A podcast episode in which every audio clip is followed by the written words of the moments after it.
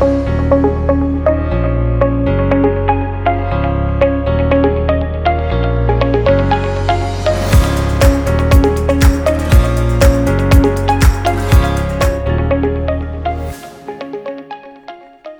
and salutations, my family. This is Francis Wesso welcoming you to the Cornerstone podcast produced by Global Grace Ministries. This is the last episode of the series A Glimpse into Eternity. Last week, we spoke about some questions that people throughout the years have asked me about heaven, and today we are going to conclude this series talking a little bit about the judgments that the Bible talks about and also the rewards and crowns that the believers will get in heaven. Most people do not understand God's grace and mercy. They know a good God who always forgives us, but they forget that God is also just and righteous. God's grace is unmerited favor. It is God's way to bless us with what we do not deserve. God's mercy, on the other hand, is God's blessing over us that does not give us what we deserve. On this dispensation of grace, we have enjoyed both God's grace and His mercy. But at the end of grace, we all will face God's justice. The Bible talks about different judgments, some of them, like the judgment of Sodom and Gomorrah and the judgment of Noah's generation, are behind us. But there are still judgments that are to come. All of us will face God sooner or later. Romans 14:12 tells us, "So then each of us will give an account of ourselves to God." Now, let us talk about God's judgment. The first judgment I want to talk about is the judgment of the believer's sin. According to the law, every person who enters heaven must have its sins judged and punished. When we accepted Jesus as our Lord and Savior, our sins were judged, paid for, and forgiven, and therefore before the Lord we are declared not guilty. Jesus on Calvary took our place. He suffered for our sins and bought our forgiveness. God not only forgives us, but He also forgets our transgressions. Isaiah 43:25 tells us, "I, even I, am he who blots out your transgressions for my own sake and remembers your sin no more." And then Hebrews 8:12 tells us, "For I will forgive their wickedness and will remember their sins no more." So, in a way, this judgment is in our past. The believers will not be judged for their sins in heaven because our sins have been forgiven already. But the Bible does tells us that we, the believers, should judge our lives to make sure we are living holy lives. 1 Peter 4:17 says, "For it is time for judgment to begin with God's household." And if it begins with us, what will the outcome be for those who do not obey the gospel of God? We, my friends, need to constantly judge ourselves to make sure that we are living in holiness. But let's move on. The Bible also speaks about the judgment of Israel. The Bible tells us that the nation of Israel will be judged. Zechariah 13 8 and 9 says, In the Holy Land declares the Lord, two thirds will be struck down and perish yet one third will be left in it. These third will be put into the fire. I will refine them like silver and test them like gold. They will call on my name and I will answer them. I will say, They are my people, and they will say, The Lord is our God. This judgment takes place here on earth. Part of the judgments of God during the tribulation will be focused on the Jewish people. On numerous occasions, we are told the times of Jacob's troubles are given to Israel so they will know that God is their God. So Israel will be judged. The third judgment I want to talk about is the judgment of the fallen angels. These are the angels that follow Satan when he sinned. God will judge these angels for his rebellion against himself. 1 Peter 2 4 says, For if God did not spare angels when they sinned, but sent them to hell, putting them in chains of darkness to be held for judgment. And then Matthew 25 41 tells us, Then he will say to those on his left, Depart from me, you who are cursed, into the eternal fire prepared for the devil and his angels. Every being who will enter hell will be judged. No one in hell will be able to claim innocence, not even the angels of God. Now, the judgment that Christians should be excited about is the judgment seat of Christ. This is the judgment that is also called the Bema judgment or high platform. In heaven, the work of Christians will be judged. This is the only judgment Christians will face since their sins have already been forgotten and forgiven. 1 Corinthians 4 5 says, Therefore judge nothing before the appointed time. Wait until the Lord comes. He will bring to light what was hidden in darkness and will expose the motives of their heart. At that time, each will receive their praise from God. My friends, Christians will not be judged to be punished, they'll be judged to be rewarded. God is going to reward our deeds. God is going to reward what we did for Him and for His glory. But as we just read, He is going to judge the motives of our hearts, why we did what we did. 1 Corinthians 3 12 to 14 tells us if anyone builds on this foundation using gold, silver, costly stones, wood, hay, or straw, their work will be shown for what it is, because the day will bring it to light. It will be revealed with fire, and the fire will test the quality of each person's work. If what has been built survives, the builder will receive a reward. My family, during this judgment, Christ will judge even our intentions.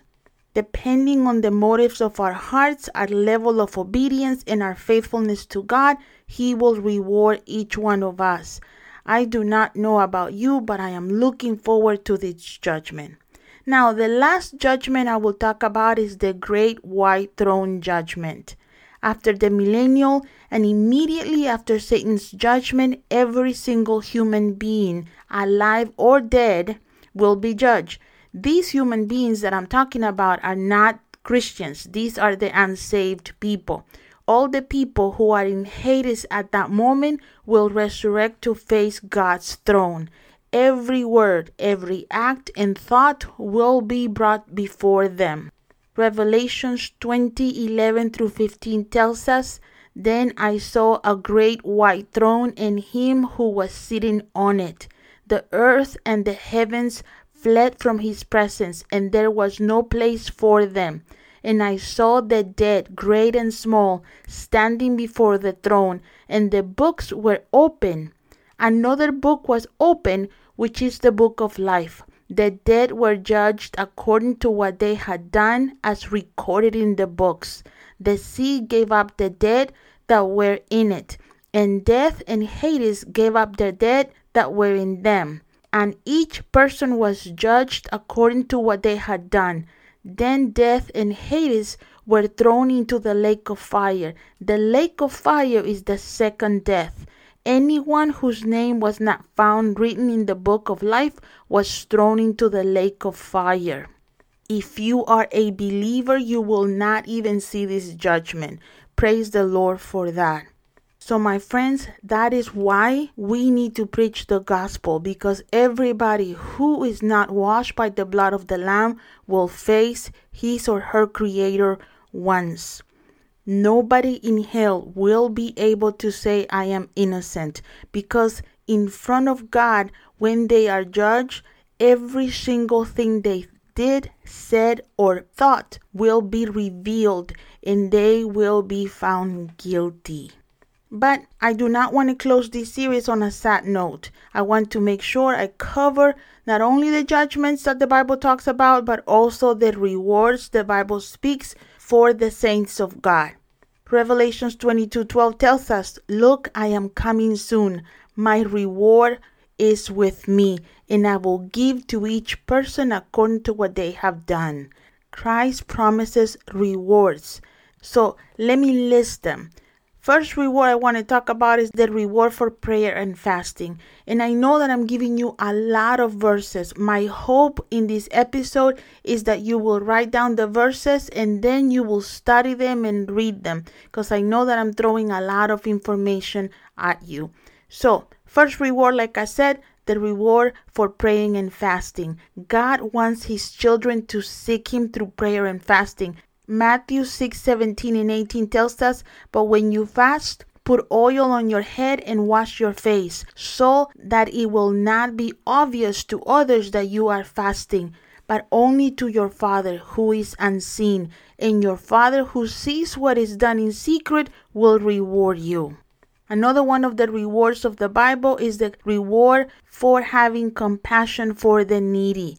This is an amazing promise from God and it involves, you know, generosity for the needy. Matthew 25 37 through 40 tells us then the righteous will answer him, Lord, when did we see you hungry and feed you, or thirsty and give you something to drink? When did we see you as a stranger and invite you in, or needing clothes and clothe you? When did we see you sick or in prison and go to visit you? The king will reply, Truly I tell you, whatever you did for one of the least of these brothers and sisters of mine, you did it for me. Amen to that. Now, there's another reward that God promises to his people, and that is the reward for bearing insults and being excluded for his name's sake. Sometimes it seems odd to us to be told to rejoice and leap for joy when we are hated for being Christians. But that is exactly what Jesus tells us. Luke 6 22 and 23 says, Blessed are you when people hate you, when they exclude you and insult you and reject your name as evil because of the Son of Man. Rejoice in that day and leap for joy because great is your reward in heaven. So, if you have ever been persecuted or ridiculed for the name of Christ, you will get a reward in heaven for that. So, that is a good reason to rejoice. But let us continue. The Bible also tells us to love our enemies. When we love our enemies, we show the kind of mercy and grace that our Savior showed to those who crucified him. The Bible says in Luke 6:35, "But love your enemies, do good to them and lend to them without expecting to get anything back. Then your reward will be great and you will be the children of the Most High, because he is kind to the ungrateful and wicked." Another reward that God tells us is the reward for hospitality that cannot be repaid. Luke 14 12 through 14 says, Then Jesus said to his host, When you give a luncheon or dinner, do not invite your friends, your brothers or sisters, your relatives, or your rich neighbors. If you do, they may invite you back, and so you will be repaid. But when you give a banquet, invite the poor, the crippled, the lame, the blind, and you will be blessed. Although they cannot repay you, you will be repaid at the resurrection of the righteous. God is also going to reward the good worker. God will not let your effort go unnoticed, but promises to give you a reward for your labor. Colossians 3 23 and 24 says, Whatever you do, work at it with all your heart, as working for the Lord, not for human masters, since you know that you will receive an inheritance from the Lord as reward. It is the Lord Christ you are serving. Another reward that we are promised is for faithfulness to the truth. God will reward a commitment to his truth. 2 John 1 7 and 8 says, I say this because many deceivers who do not acknowledge Jesus Christ as coming in the flesh have gone out into the world. Any such person is the deceiver and the antichrist. Watch thou that you do not lose what we have worked for, but that you may be rewarded fully. All these, my friends, are just a few of the rewards that you and I are hoping to get in heaven. But we will get more than just rewards. The Bible also tells us that in heaven we will get crowns. And these crowns will be given to those who have lived good and righteous life for God here on earth. 2 Timothy 4 7 and 8 says, I have fought the good fight, I have finished the race, I have kept the faith. Finally, there is laid up for me the crown of righteousness, which the Lord, the righteous judge, will give me on that day, and not to me only, but also to all who have loved his appearance. So, God is going to give us a crown because we loved his appearance. The second crown the Bible talks about is the incorruptible crown or the victor's crown. Faithful endurance wins a heavenly reward, which is the incorruptible inheritance.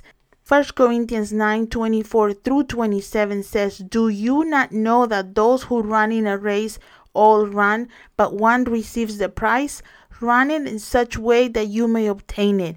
And anyone who competes for the prize is temperate in all things. Now they do it to obtain a perishable crown, but we for an imperishable crown. Therefore I run thus, not with uncertainty. Thus I fight, not as one who beats the air, but I discipline my body and bring it into subjection, lest when I have preached to others, I myself should become disqualified. So God is going to give us a victor's crown for finishing our race. Another crown that he promises to us is the crown of life. This is the martyr's crown. Jesus himself says that he will give this crown to those who undergo severe hardship, testing, tribulation, and or even physical death on his behalf.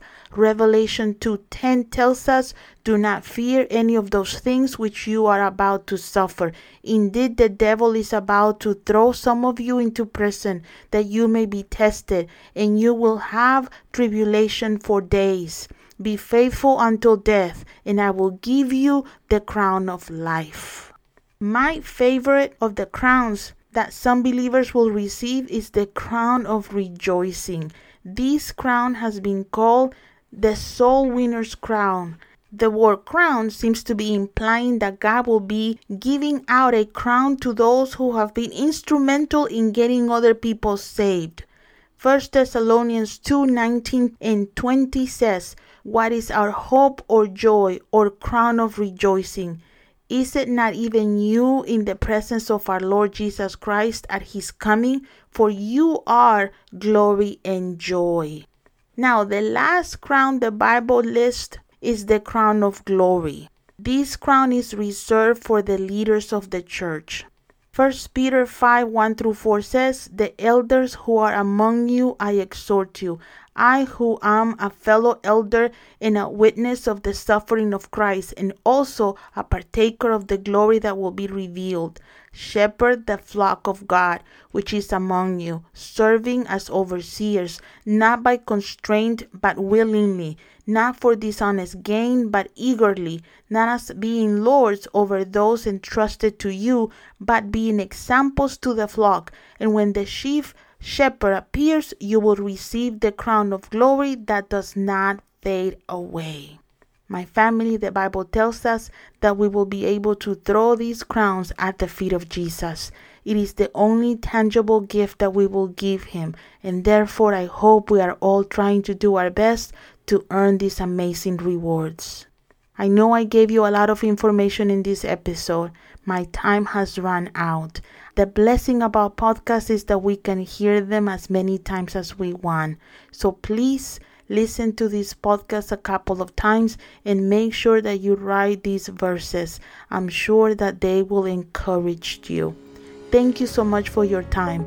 If you would like more information about our ministry or would like to become a partner with us, please visit our website globalgraceministries.com. God bless you. Thank you.